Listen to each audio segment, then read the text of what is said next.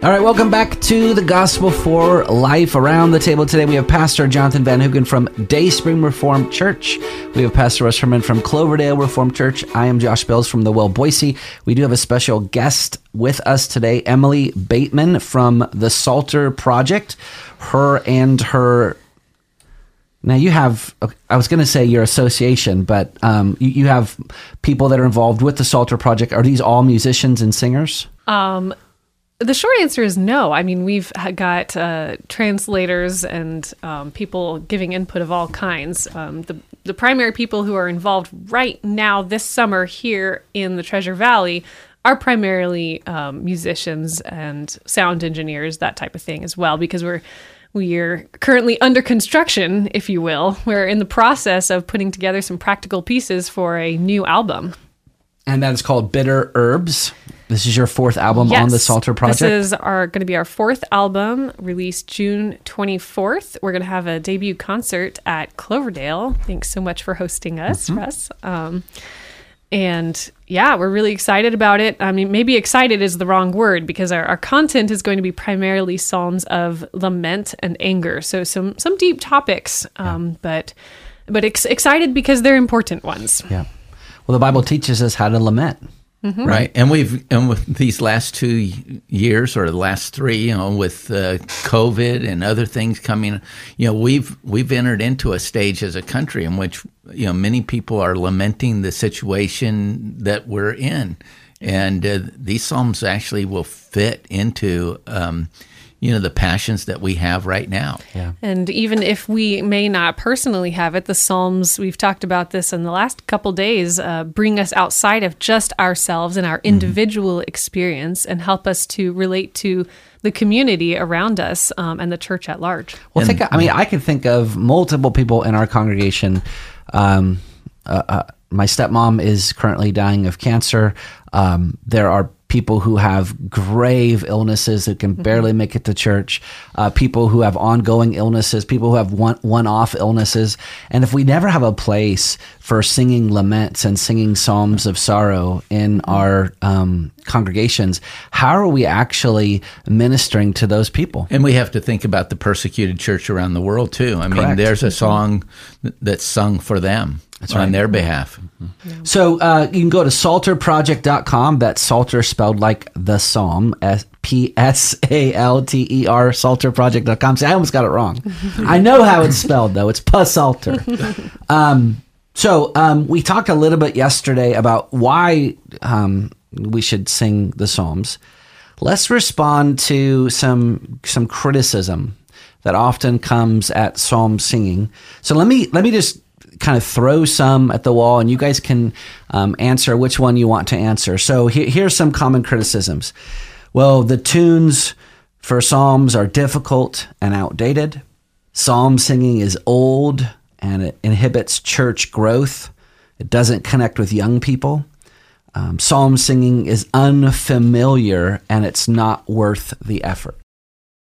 Well, first of all, let's just do the unfamiliar one. That's probably the biggest that's one of the big problems. You know, the Psalm should be familiar to us. It's it's God's word, and uh, and this is uh, you know it's the largest book in the Bible, and it is written um, for the church to sing, and it ought to be familiar. We are familiar with certain psalms. Psalm 23 is very familiar to a lot of people, um, but other psalms ought to be as familiar. You know, Psalm 1, which introduces the psalm, or Psalm 2 that talks about, you know, um, uh, you know, the final analysis is to kiss the Son, you know, to to be in relationship with the Son of God. Uh, so there are some, you know, the familiarity part this is what you're trying to encourage is more familiarity with god's word and who he is. Well on a practical level that's one of the things that psalter project is seeking to fill is a lot of people consume music today by listening. A lot of people don't know how to read music anymore and so the the rich heritage of salt. There are so many psalters available today um, that you can sing from. But unfortunately, if you don't know how to read music, it can seem very inaccessible. So we're trying to create some of these new recordings in order to expand the musical vocabulary, if you will, um, accessibility to, to a wider audience. But uh, that's just on the practical side. Um, the, the truth is, um, there are difficulties, but that the last question that you introduced, is it worth it? I, I think is really the crux of the matter because this is, we, we, we have to acknowledge this is something that you're going to have to lean into. You are going to have to make an effort if you're going to not only begin, but continue to sing the Psalms. And what makes that effort worth it? And You, you guys are way more charitable than I am. I think this last objection is so lame. it's it's unfamiliar. Okay, so let's say you're in a um, a very contemporary kind of seeker friendly church. Um, you guys are singing new songs like every other Sunday or every Sunday. Those are unfamiliar by definition. yeah, but they're usually easy. Okay, but, but still, the, my point is is that unless you're going to sing the same, you know, fifty songs or hundred songs, and you're never going to introduce anything new ever, then you're going to have some unfamiliarity Well, with oftentimes songs. with a worship team, you don't know if they're going to hold the note, if they're going to, you know, you know. So you don't. You're not. Oftentimes, you're not even singing with that. You're what Emily is talking about. You're getting it auditorially. You know, you- you're hearing it, and so making psalms accessible, like the Psalm Project does that. You know, it's something you can listen to on the radio, but you're actually getting the psalms. You're getting God's word. right.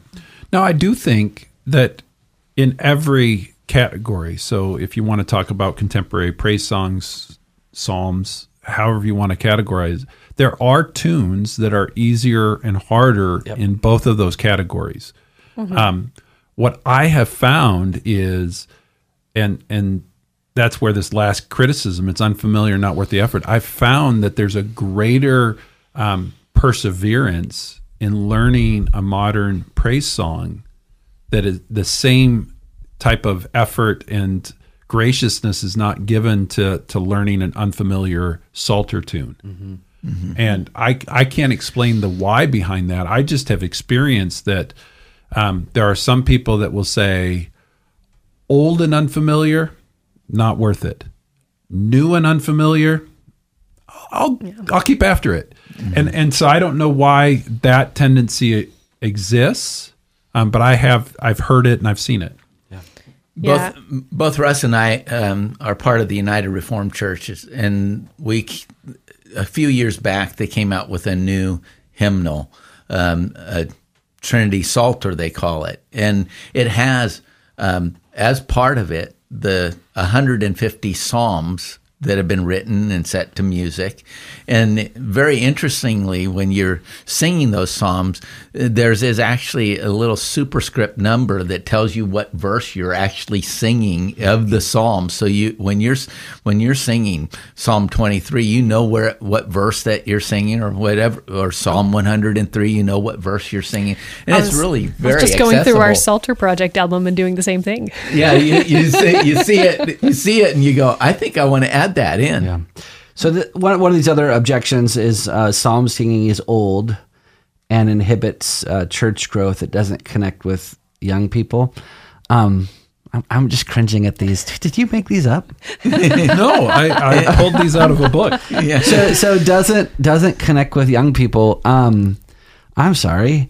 Um, peas and, and cabbage and Brussels sprouts and carrots and salad often doesn't connect with. I have three boys. Like they They don't connect with my two year old at all. no, and it's like why do we why do we give them because young people don't know what's what's best for them often. Now we should go. Um, we should make every effort to teach why this is important. So we're not just it's not superstitious. We're not just throwing it on them like you know. We're showing them why this is good for their soul. Well, and it's not just the the old objection is something we talked about a little bit off air. We're we're not just wanting to sing the psalms because they're old for the sake of old. We're wanting to sing the psalms because they are the word of God. They're true. They're true and Yes. good and beautiful. Yes. You know, so just because something's old doesn't make it good. the Psalms are good because God gave them to us. Yeah. Mm-hmm. Did, did you hear that, Jonathan? Yeah, absolutely. Just because something's old, yeah, so- yeah, and I'm, and, I'm, and I'm old, and I'm older here. I'm the oldest one in the room. I will say this about you know you know talking about how to make things accessible.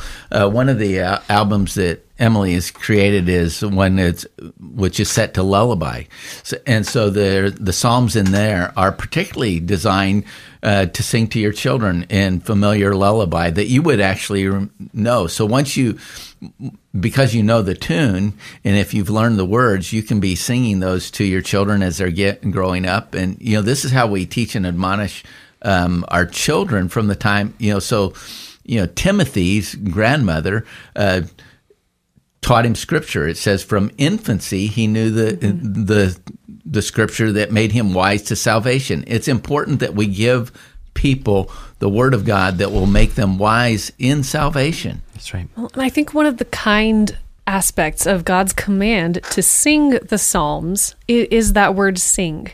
Um, because music, God has created us in such a way that music connects words with our souls in a way that very little else does or can. Yeah. Um, and and I did grow up singing the Psalms, and that has been of tremendous benefit to me. That that I have those words, that truth inside of me in a way that nothing else really can quite bring back. Yeah, Martin Luther said, next to the Word of God, uh, music deserves the highest praise.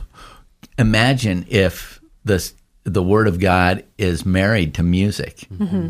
I mean, what kind of praise is that? Amen. Mm-hmm. I I think what you have in in singing the Psalms is you have content that is theologically rich. It's Christ centered. It is truly experiential in and connecting to the very core of who we are, um, but not. And hopefully this isn't unfair, but but not in a manufactured way that you see in so much of modern um, church life that we're trying to manufacture emotions and experiences and and the psalms are really trying to say no let's deal with real emotions and real experiences mm-hmm. in the context of the great triune god that we have opportunity to know and serve So we just got two minutes left. Real quick, say you're listening, you're a pastor, you're a, a churchman, and you're like, okay, I want to, I want to sing psalms. Where do, where do I start? What are some resources that I could tap into? So psalter.org, that's again with a PS like Psalms, has a couple of different traditional style psalters. Um, seedbed.psalms.com also has uh, traditional metrical psalmody. Um, entirely online with both words and melody. You can mix and match tunes so that you can find ones that are familiar to you. And of course, Psalter Project. Yeah. And, and the Trinity Psalter hymnal actually has an app that you can get on your iPhone or your Android, and not only you can see the music written, you can actually play it, you can hear it, um, you you can uh, go through the indexes, and so you'll have an index for all 150 psalms as well as other hymns that uh, are commonly sung. And I, I love one of my favorite things to do is when people reach out to me through the website, psalterproject.com, and say, Hey, I want to sing this psalm. Can you help me find a good version for my congregation? I would be more than happy to help you. Well, we have had Emily Bateman on the show uh, the last uh, four or five days with us. Um, she is with the Psalter Project. Uh, she is putting out, her and her associates are putting out their fourth album coming up June 24th. And on that day, there's going to be a concert at Cloverdale, uh, URC Church, 3580 North Cloverdale Road. Uh, you can find out all the details at psalterproject.com. Um, this would be a wonderful experience. Uh, if, if you want a poster or something, reach out to uh, psalterproject.com. Perhaps they can lead you in the right direction or give a printout. This has been the Gospel for Life. We'll see you next time.